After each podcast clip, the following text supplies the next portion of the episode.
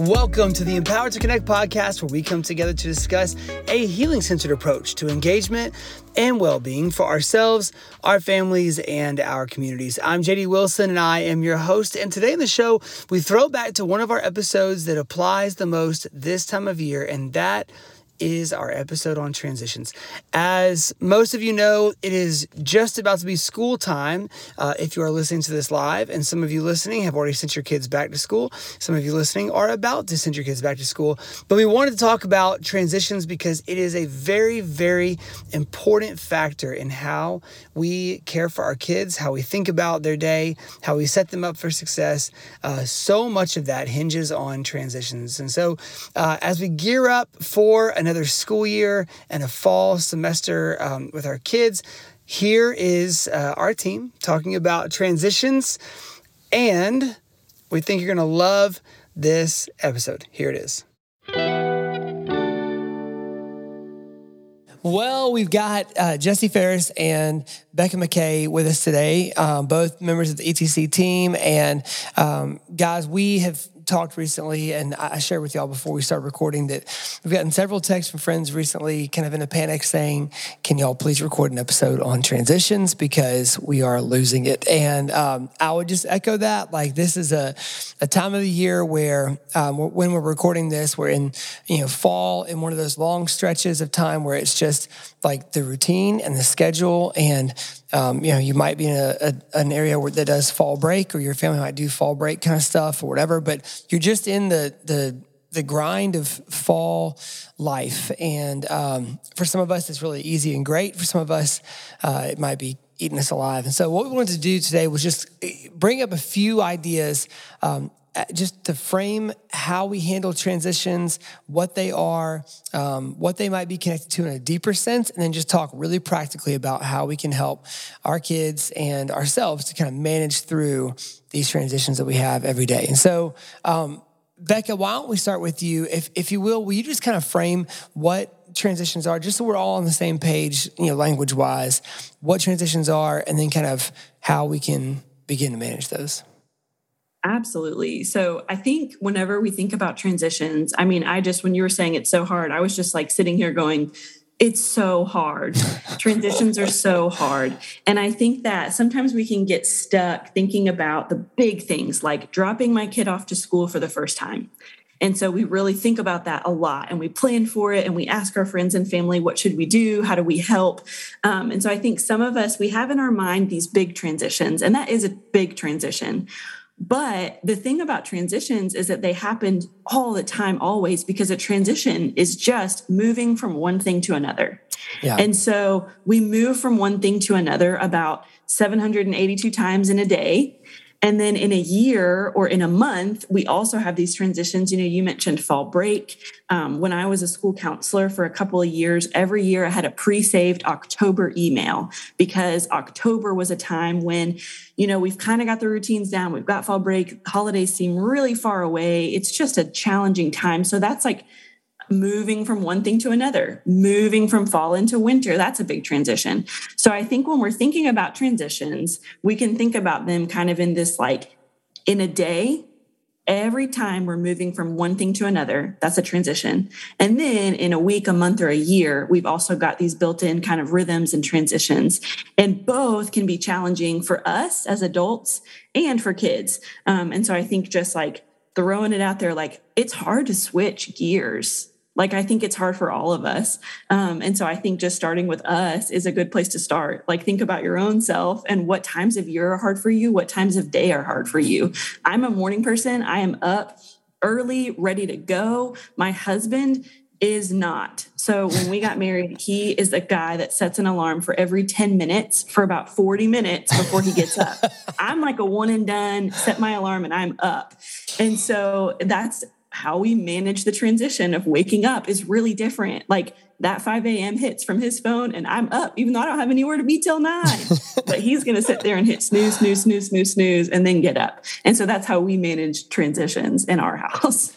So Jesse, I'll, I'll first of all, I will echo the incessant snoozing because I, for whatever reason, I, my body cannot kick into gear that first alarm. So I have to be a psychopath and set a bunch just like your husband does. Um, Jesse, you know, we we Becca talks about it from a school perspective and kind of that thought that she always had um, as a school counselor, just helping prep teachers and families for this. As a parent, um, and especially if we're if we're parenting kids who have endured any kind of adversity or stress or um, trauma in the past, you know, this can be a, a really tricky thing to handle as a as a parent. So why don't you talk about it from a parental perspective, um, the why transitions can be difficult, and then we'll start talking about sort of the the bigger and smaller ones. Sure. Um, well, and I do echo that. I mean, I do think we have to think about ourselves as adults that um, managing transitions is just something all of us have to handle. And some of us are really sensitive to those transitions, and some of us are a little more flexible. And I think the flexibility level of each person just differs with personality. I mean, you may be the kind of person that loves to fly by the seat of your pants, and that's the way you would prefer to go through the world.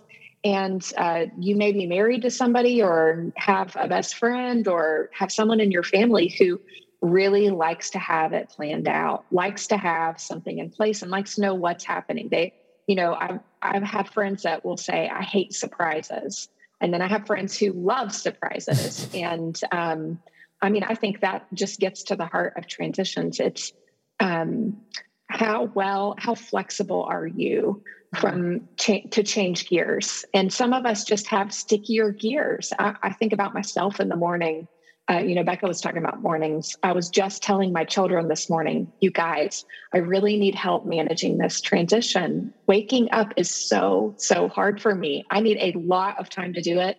I wake up early intentionally so it will be quiet. And then mm-hmm. it's not always quiet, which is really hard for me. it's a killer. Yeah. So um, I, I was enlisting my family's help this morning. Like, just help me out, guys. I really let's talk about ways to help me manage this transition. Um, but I think particularly with our kids who ha- have experienced adversity or trauma, it can be. Um, if you think about chaos, I mean, trauma really just um, involves a chaotic feeling, a feeling that you're not in control, that something happened to you that that you had no agency over and um, whether that happened once or repeatedly, that feeling, no one likes that feeling, right? right? And so if you think about a transition, that often triggers that feeling, the feeling that like, oh, oh, wait, I, I was I was in a flow and now it's changing and I don't have a lot of agency or control over that. And so we may see that popping up in our kids um, the way we would think about them maybe being controlling or manipulative. We may we may characterize them as a control mm-hmm. freak when really internally they're really just struggling with this feeling of chaos that they're reminded of or that they're struggling with. Um, and so I think we just have to be sensitive to this idea that you know sometimes our sticky gear comes from the way that it felt in the past yeah. when something yeah. happened to us that we had no control over or that we that hadn't been revealed to us in advance and so then we're scared of surprises or we're scared of the unknown and i just think yes, as, can I? Uh, as a, as adults i think that the thing that um, we tend to understand really intrinsically and get frustrated about with our kids is when we are in a situation whether it be uh, you're trying to have that quiet moment in the morning and somebody gets up and is already asking you a thousand questions and it's not even 6 a.m yet. Or um, you know you're trying to have your moment at night or you're just trying to get a workout in by yourself or whatever the whatever it might be. Um, we get so jarred by those times because we have a moment of control where we're doing what we want to do and we've got a firm grip on you know what we need. We're trying to get that for ourselves and when it gets interrupted it's so much more frustrating than just a regular interruption throughout the flow of the day. And so when we keep that in mind uh, if you can if you can imagine that but through the lens of a eight year old brain, nine year old brain that doesn't have full human context yet. It, it is a lot easier to understand where those explosions come from and to have compassion to start addressing or, or planning better for those, those moments. Becca? I just wanted to say, Jess, I love what you said about some of us have sticky gears. And I think whenever we're thinking about this conversation is about to get really practical. And what I think happens whenever we get practical advice is we really, really want quick fixes. And we really, really want a one size mm-hmm. fits all approach. So I want someone to tell me if you use a timer, then 100% of kids are going to do great with the transition. and so I love that you started there because I think it's about getting to know your own needs first and your partner if you're parenting with a partner or your spouse and then getting to know the needs of your kid or if you're a teacher the kids in your classroom. And it's about trying different things. So i hope as listeners listen today and they hear different pieces of advice that they just give it a try, but that they always keep in mind the personality of the kid in front of them, the needs of the kid in front of them. Because I just think we want so badly for it to go well that we sometimes make ourselves crazy because we're like, I tried this thing that they said and it didn't work. Um, and like you said, Jess, maybe that is a person who's like really spontaneous. And so the routine is really not helping them. And so versus the kid who needs so much structure or the adult who needs so much structure. So I just love that you said that because I think it frames the practical advice, right? You've got to be willing to be flexible as the adult to try different things and kind of see what works and see what helps. Um, and I think in doing this, you know, we talk about it all the time. We're going to make missteps missteps and mistakes and we're going to stumble through it and there's going to be some tricky spots and even if we do everything perfect the kid might still have a meltdown um, and that's okay because we're just continuing to be curious and thoughtful um, and just really be proactive so i just love that you said that because i think it's so so true and I also would encourage us to think about, um, you know, at, at ETC, we're always saying we need high structure, high nurture, right? So, how can we bring this into our transitions? Even if you've got a kid that prefer has a personality that's a little more adventurous prefers to fly by the seat of their pants they still probably like everything in its own place in a certain way in the way that fits them. So what does high structure look like for that child? You know mm-hmm. like how can that child be assured that they're going to get their needs met? Which really placing boundaries around that placing limits in their life so that they know that they have a time and a place for things in in the way that works for them i think is what high structure looks like in that type of personality. Well let's let's flip even what we talked about right before we started recording um, a little bit. And why don't we why don't we start talking about what these big seasonal kind of life transitions look like um, and then we'll get more into the nitty gritty practical suggestions. And so um, becca when we talk about uh, and different depending on who you are reading or listening to there's going to be different terms for the same idea but these uh, either seasonal transitions or life transitions or big transitions whoever you want to listen to in that um, what are examples of some of those and why might those be things we need to, to consider Absolutely. So, some examples of those that are easy to think of is going to be like holidays are going to be a big seasonal transition. Um, think about you know, we mentioned it, but when kids go to school and they progress through the grade levels, those are big transitions. Um, we kind of know as parents that there's kind of the toddler age, then there's kind of the elementary school age, then you hit puberty, then there's a high school age. So those are some big transitions that happen. Um, there's also thinking about in a week right? Monday through Friday has a feel, but the weekends have a different feel. Um, if you are a family that does like family reunions or vacations or family cookouts, like that's going to be a big kind of event. So when you're thinking about the big transitions, sometimes it's helpful to just kind of like think through what are some big events that happen in our family. Um, and that can kind of be your cue for, okay, this is going to be a big thing. And I think that, you know, my first I guess, piece of advice or thought about these big life transitions is just because it's fun doesn't mean it's easy for your family. So I think uh, this is this brings up something that we kind of mentioned before we hopped on the onto recording, which is we expect when we have this big fun family reunion or we have this big fun family trip or it's Christmas, our expectation is this is going to be so fun and awesome. But because kids thrive with routines and people thrive with routines and rhythms, it kind of throws us off balance a little bit. And so sometimes those are the times that are so hard for kids and for families because we're expecting it to just be awesome and fun. And then we get into it and it's so hard and tricky and there's tantrums and there's crying and we don't understand why can't you just have a good time? I think about a family vacation when I was probably like nine and we were just bickering. I'm, I'm one of four and we were on this trip and I we were somewhere fun. I think it was a carnival or a fair and we're on one of those little rides. And um, my mom literally turned to us and she yelled, We're having fun, kids.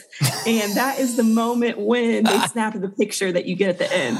So we have this oh picture where gosh. we're all laughing because we thought it was so funny. And she is just looks so angry, like, We're having fun, stop bickering. But I think that, like, that is how we feel. Like, we want it to be fun and we want it to be good and I sorry I went down that little tangent rabbit rabbit no, trail for just great. a second. That's great. But I just think these big moments. And so when we're thinking about preparing for big moments, preparing is the key, right? Preparing ourselves to be a little more patient and have a little more grace and flexibility and preparing our kids depending on their age with a lot of talking about it, a lot of telling them what's to expect, um, a lot of let's show pictures of what we're about to do. Let's like read books if it's something like going to school. Um, those are some of my initial thoughts and i would love to hear you and jesse's on kind of those big life transitions.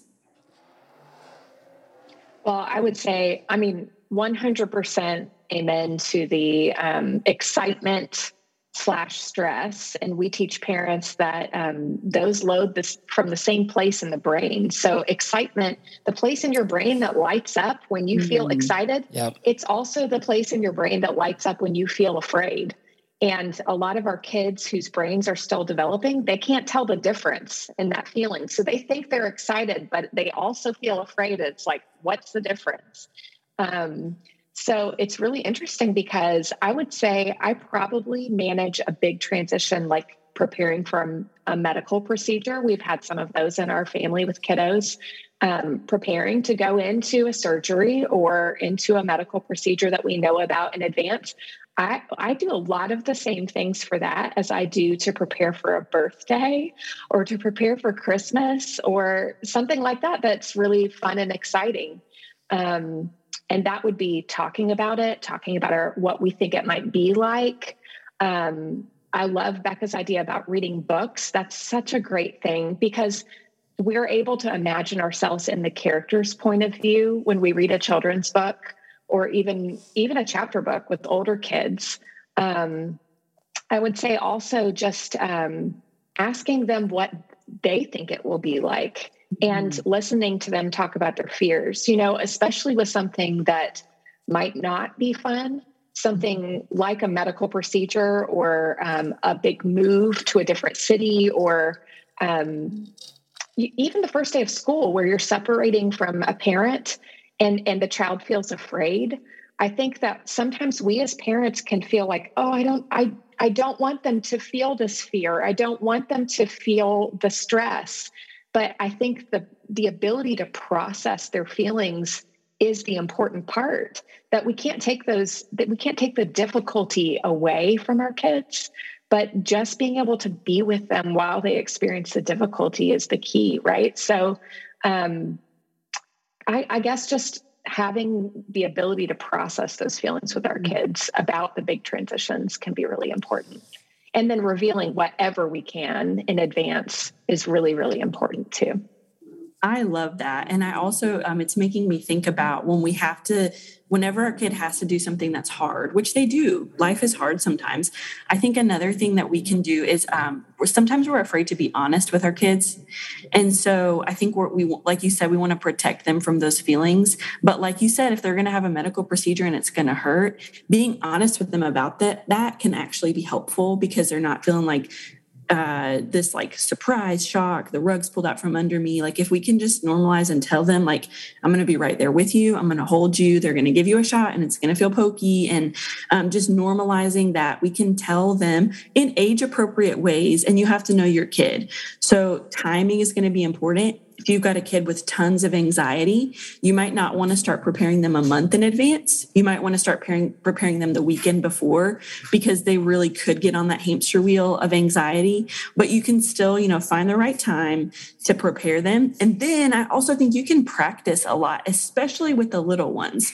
Um, you know, you've seen examples of where they show on a teddy bear, you know, how it's going to look after your procedure, or, you know, you pretend like your stuffed animal is going to go to school and where will they sit and who will they sit by?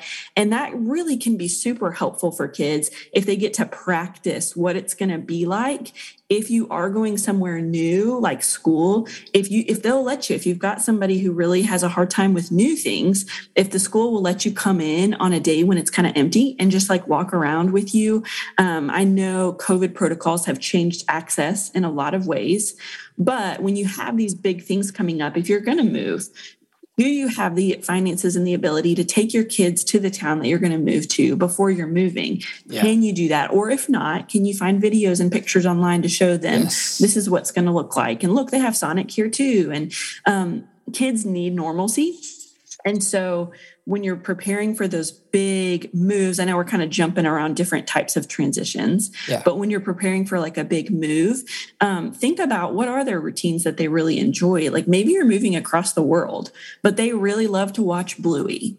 Well, when you get there, you can like let them watch Bluey because that's a consistent thing. It's kind of, you know, we talk about transition objects. Sometimes that can be a really helpful piece of the puzzle. So I just love that you were talking about really preparing them for it in advance, practicing it with them, and giving them maybe sometimes an object or a familiarity thing. I would say too, we do this a lot on vacations, particularly with one of my children that can feel anxious, excited. It's like all wrapped up together um, revealing what we're going to do each day for that child mm-hmm. it, it re- requires a little bit of planning in advance but just giving her an idea you know let's say we're going to chicago here's here's like what we're thinking we're going to do on each day the big thing. And then one thing that i've started implementing as part of this and we even will do this on like a school break for example is why don't you pick three things that you can do if you feel bored? Because um, inevitably they're going to be looking forward to the next big thing, the next big thing. And there's so so much of transitions is like all the part in between between all of those. Yeah. And so uh, being able to figure out like, okay, what are three things that are really fun for you, uh, or like, what do you let you know? I might I would even go to Target and get a paint by sticker book and a color, yeah. you know, whatever is super fun for that kid. And those are things they can look forward to in the board times. And um, I think um, go ahead and have yeah. those things in a backpack mm-hmm. where they know where it is and they've got, I mean, the same idea as the yes drawer. Like you've got free reign in boredom time to hit that backpack and you can paint by sticker, you can throw your ball, you can, you know, like whatever it might be.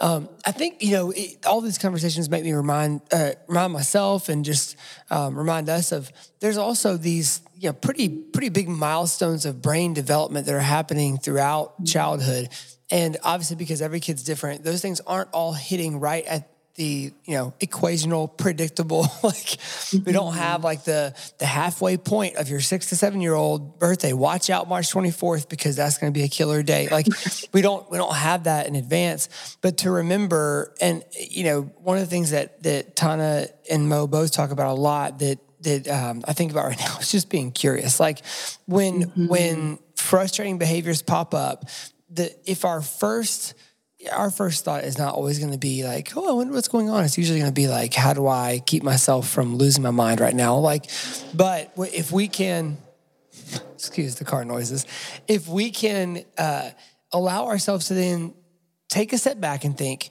what else is going on right now?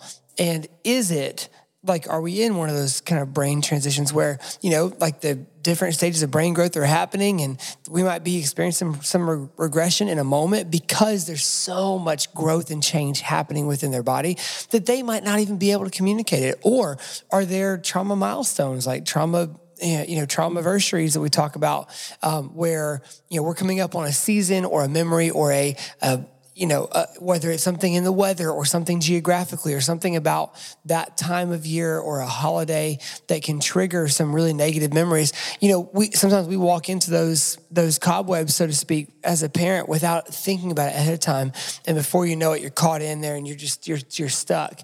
Um, and so for our kids, if we can keep that in mind and and keep thinking about what might be going on behind um, behind the behavior, uh, it does at least help us to have one level of defense against just being innately frustrated. And then I think second secondarily, like when we um, know those things are coming up, sometimes we can proactively prepare for them.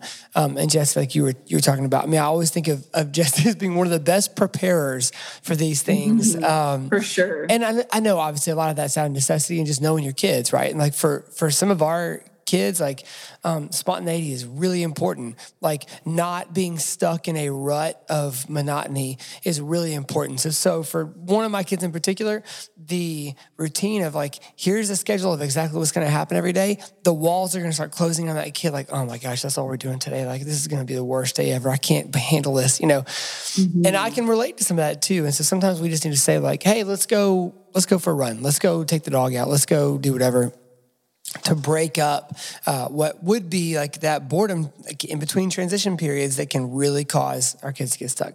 Okay, um, thinking now about those daily transitions and whether that's from the playground to the car to go home, whether that's from school to home, whether that's you know getting up in the morning to go to school. Um, why don't we talk about some of those transitions and what are some really practical ways we can start thinking for um, managing those in a, in a healthy way? Well, right off the bat, I'm thinking, um, I'm even thinking about a friend of mine I talked to years ago who was um, talking about how the interactions with her toddler first thing in the morning were uh, like the toddler would hit her and it was like lots of aggression. She was like, mm-hmm. I don't know what to do. And we started exploring like what what if this has something to do with the transition between being separated from you to now you being present with that child because that can be difficult. I, mm-hmm. like I yeah. shared, I have trouble with that in the morning, yeah. being alone to being with people. And um, so we had even talked about um, having her just go in maybe 10 minutes before that kid needed to get up and get started for the day and just sitting in the rocking chair next to the crib and reading a book for herself, just being there. Um, if you've got kids that are that are struggling in the morning you know what would it look like if you built in a little bit of transition time? And i think that's the key what that i mm-hmm. think about first is building in the time or just thinking about not just going from this to that yeah. or um but building in a little bit of bridge time. I i love tina payne bryson said once that um, anytime you've got a transition, think about building a bridge and that bridge always being connection. And mm-hmm. it was such a great paradigm shift for me because it was like, okay, if we're struggling with our breakfast time in the morning, then what would it look like if maybe I spent a couple minutes maybe reading a favorite book to our kids first thing up in their rooms before we come down to breakfast? Or um, I, I, do this a lot, like with um, with after school or there will be times when my kids have spent the night at a grandparent's house and they come back to my house and you know uh, we've got the attitude going we're getting real sassy it's real crazy feeling. I'm already thinking before that child has come back to my house or or gotten in the car what what am what's my bridge going to be mm-hmm. so for example this week kids came back from a grandparent's house I I had uh, an activity. I needed them to help me make pear butter because my neighbor across the street has a pear tree. She gave me all these pears. I was like, buddy, can you uh, peel these pears? And I need you to measure out these spices mm-hmm. and just doing this activity it was something busy something to do with their hands we were all doing something together Smells but it was great. like this sneaky yeah, it yeah. smelled great it tasted great um, but we had this connective moment then before I needed to ask them to do anything for me, if that makes sense. Yeah. It, but um, before we were transitioning to dinner time.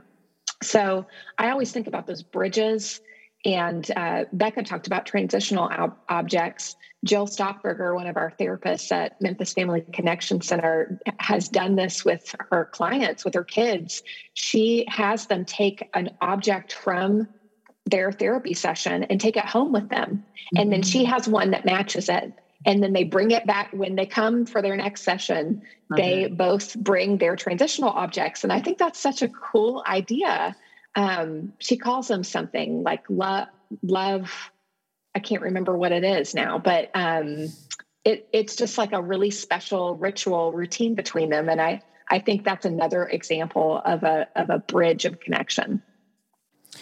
Becca, when we think about those transitions that go towards school, some of us have had the the experience of, um, you know, we drop our kids off, and it doesn't matter the preparing we do. It is mm-hmm. just weeping and gnashing of teeth as soon as that separation mm-hmm. time comes, and we understand that that you know there's varying levels of that, all that. Some of our kids act like we're not even there and just bounce on into the school, and there's no issues at all. And so, um, you know, when when we think about a school day and the transitions that might be a challenge or might trip up some of our kids during the school day. From a school counselor perspective, and you having been there for so many years, what are some ways that might be helpful for us to think through preparing our kids, um, you know, outside of the moment for those transitions that, that might be tricky during school? For sure. I think um, before I jump into that, I think I'm going to say this, JD, which is that sometimes we can predict which transitions are going to be tricky. So sometimes we're going to know, okay, every time I drop my kid off, they're going to cry, which I will mention that separation distress, being sad to leave you, is actually a good sign for attachment. So you don't need to feel like you're doing a terrible job. Um, but you do need to trust that most of the time, the kids that are scream crying, I mean, I have literally carried children into the school building more times than I can count and 99% of the time, when they get to their classroom and they start doing the fun activity that their teacher has prepared for them, they're so happy. And I was able to text a picture of them happy to their parent less than five minutes later. So most of the time they're they're going to do okay transitioning in once they are separated from you. But I will say sometimes we can't prepare for the transitions because it's just trickier. But when you notice a pattern, so if the teacher calls you and they're like, "Hey, every time Susie has to come in from the playground, she is just struggling so bad." Um, I think step number one build positive relationships with your school staff. Partner with their teacher. Get to know them. Check on them. Text them whenever things are not going badly for your kid. Just build that connection. And same if you're if you're a teacher listening to this podcast build relationships with parents because the partnership between a parent and a teacher is going to be a game changer for the kid that's experiencing trouble with transitions now to your actual question what do we do at home to help them? I think number one you got to get to know what are the tricky spots and the only way to know that is if the teacher's going to communicate with you okay? And then i think just put on your detective hat and be really curious about what's going on. A lot of times at school, what's hard is transitioning from a preferred activity, something I like doing, to a non preferred activity, something I don't mm-hmm. like doing. Yes. That is hard for all of us, but especially if we've experienced adversity and stress, we've lost that sense of control, that can be really, really difficult. So, you know, my number one is always going to be practice, practice, practice. So I think talking to the teacher about redos and giving them that kind of language from our Empowered to Connect framework, I think practicing with them hey let's pretend like our backyard is the playground. I've heard that it's kind of tricky for you to get inside from the playground. How fast do you think we can do it? Make it fun make it playful make it a game. If you're an educator um, you know you can think about transitions you can think about making them fun. I saw a video this week of a teacher a math teacher who had on his board like his smart board he had a clock that had down to the millisecond and he wrote next to it talk loudly until whatever it was until 8.52 and 30 seconds. And so in this video the kids are loud and then they're like wait wait it's about to be 30 seconds and then they all got really quiet. So i think we oftentimes That's as good. adults we want transitions to be this like we've got to do this thing. But if we can like step back a little bit get a little playful get a little creative and give chances to practice that's sometimes super helpful. If it's okay with you jd i would like to share a couple of tips for teachers for kids that are struggling for transitions in the classroom. Is that okay? Oh, absolutely. Pop yeah. those out. Okay, so to pop out some of those, sometimes kids, you know, you're going to have a classroom routine, right? And a procedure. And that is going to work for like maybe 80% of your kids, right? That's going to be great. So keep doing that. Keep doing your normal routine. For the kiddo who's struggling, I would try, like we said at the beginning, there's no one size fits all, but I would try countdowns and timers. I would try, we've got 10 minutes, we've got five minutes, we've got two minutes. I would build in time, just like Jesse said. If we know that coming in from the playground is hard, which is hard for all of us, um, when we know we have 10 minutes left, let's tell the kids, hey guys, in about five minutes, we're going to transition in. That gives us five minutes of buffer because another part of ETC that we love to use is compromises, teaching kids to ask for a compromise. Hey, could I have five more minutes?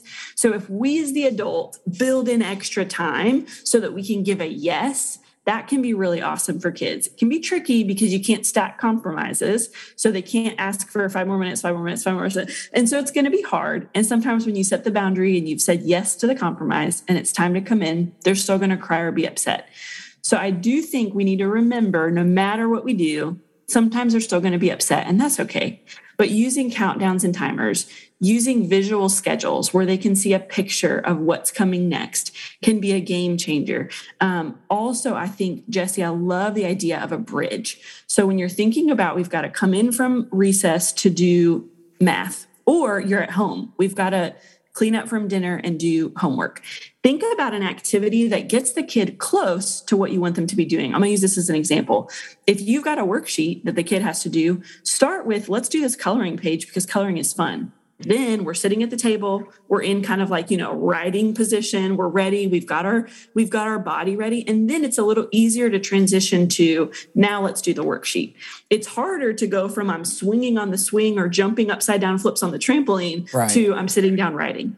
So if you can think about an activity that's kind of close to what you want them to be doing that can be super helpful another thing about transitions is uh, you know i always want i always wanted teachers to give the one kid who was struggling the most with transitions who was screaming who wouldn't move who was laying on the floor crawling under tables. For that kid i wanted to start with you know all the things i've just said and then i wanted them to have a job and a spot in line. Yeah.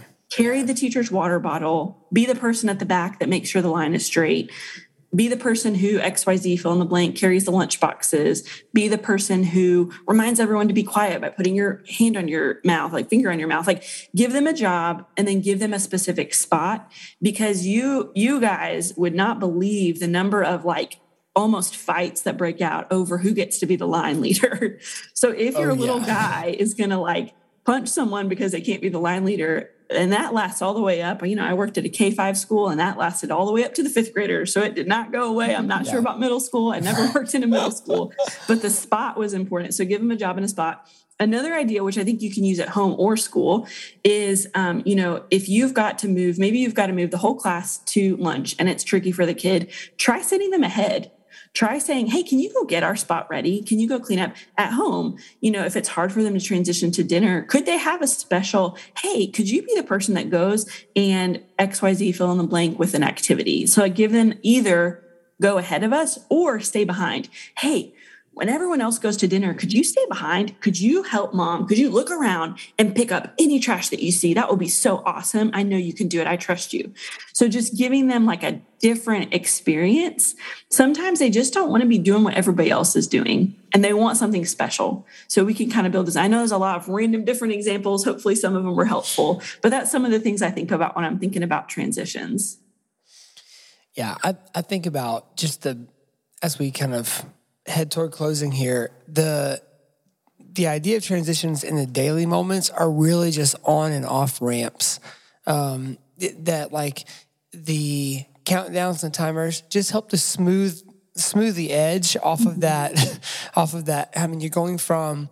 Uh, I mean, I just think about whether it's riding a bike or walking or whatever. If you're moving from one elevation to a lower elevation, um, the steeper that that uh, changes, the more difficult it's going to be to traverse that. So, like, if I'm on a bike and there's a 10 foot drop off, like, I need to get off the bike and walk around the spot.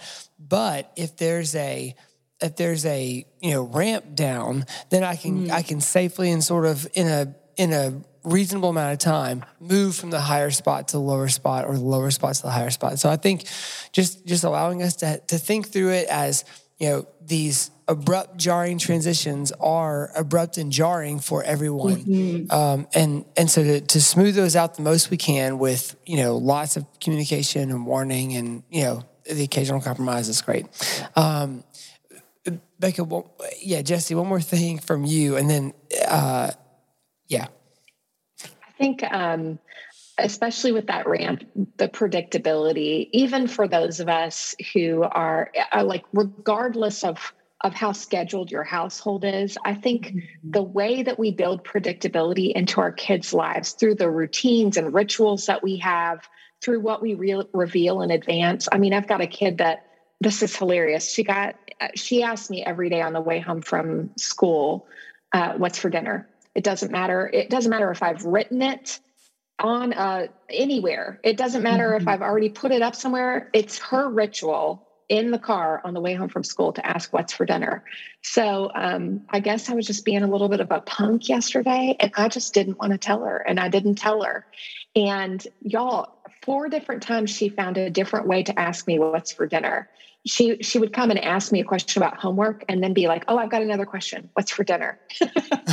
um, it's like just the predictability of knowing of knowing what's coming up. And it, it, provides so much felt safety for our kids. And so i would just encourage you especially pre-verbal or you know this is my kids are a little bit older now but especially when they were younger if you've got kids that are melting down all the time that they're really struggling have a, having a lot of meltdowns a lot of tantrums and and you could just tell they're struggling. We've got a small small amount of flexibility or it feels non-existent to you i would just play around with upping the predictability in your home. But if they know what's coming and i just wonder if that would help at all. I think um, i think it just automatically provides kind of a framework for those transitions. Like i know every day uh, when i get in the car my mom's going to have a snack I know every day when I get in the car, my mom's going to tell me what's for dinner or, or whatever else is coming up. I know, you know, that this happens in the same order every single time.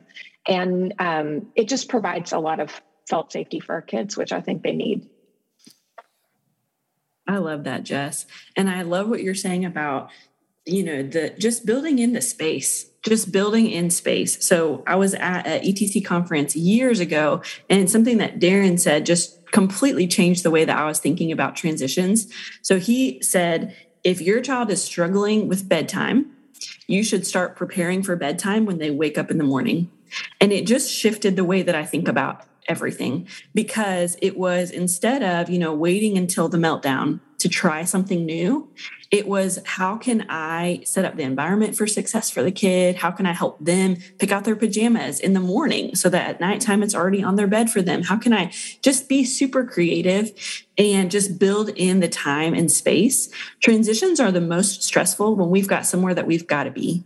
And so I think as adults, it yes. is our responsibility to instead of constantly feeling like we're having to snap or punish or consequence our kids, if we've got a transition that's tricky over and over and over again, you know, it's our responsibility to back up and think about you know, one thing I love about your house, Jesse, that you've told me before, you start bedtime really early. And I love that because it gives you time and space for the kids to really wind down in the way that they need to do it. And I just think that that's really helpful insight, you know, just thinking about kids and transitions, just building in that space. Our kids will often say, like, we go to bed way earlier than anyone else. And I think in reality, they actually go to bed around the same time as a lot of other kids. Right. We just start their bedtime like an hour and a half before they're going to fall yeah. asleep. Um, so yeah, it's important. Well, and that that bedtime time can be that the absolute best for building the connection bridges. You know, mm-hmm. like they're like when when we're starting to get tired our you know cynical defenses are down sometimes for our preteens or teens like then you can you know you can start to catch them at a point where you can have some real conversation you know right before bed so i think it's it's great um, guys this has been really helpful really awesome so um, thank you both for joining us today to to share um, all all the things you've shared um, we will be talking again. We've, we've said this a few different times throughout this uh, this season so far. Um, we'll be talking more about um, other topics like this throughout the whole um, fall and then into the winter season as well. So if you've got suggestions as for what you would like for us to talk about um, in these series, like whether it's a specific topic or um, you know an issue that might be might be happening that you'd love to see addressed, please let us know whether in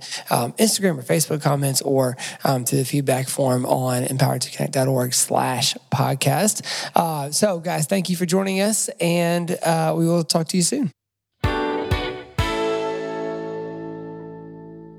Well, a huge thanks to everybody involved in our episode today. Um, just a reminder that you, we got to watch those transitions with our kids. We got to make sure that we are um, being mindful of how we are setting them up for success. And when we have kids that do struggle with certain transitions, how can we practice outside the moment? How can we take time to set them up well to navigate those tough times that um, that do deeply affect so many kids who've experienced trauma? So, with that said, that is all we've got this week for uh, Mo and Tana Ottinger, for uh, everyone here at Empowered to Connect. I'm JD Wilson, and we will see you next week on the Empowered to Connect podcast.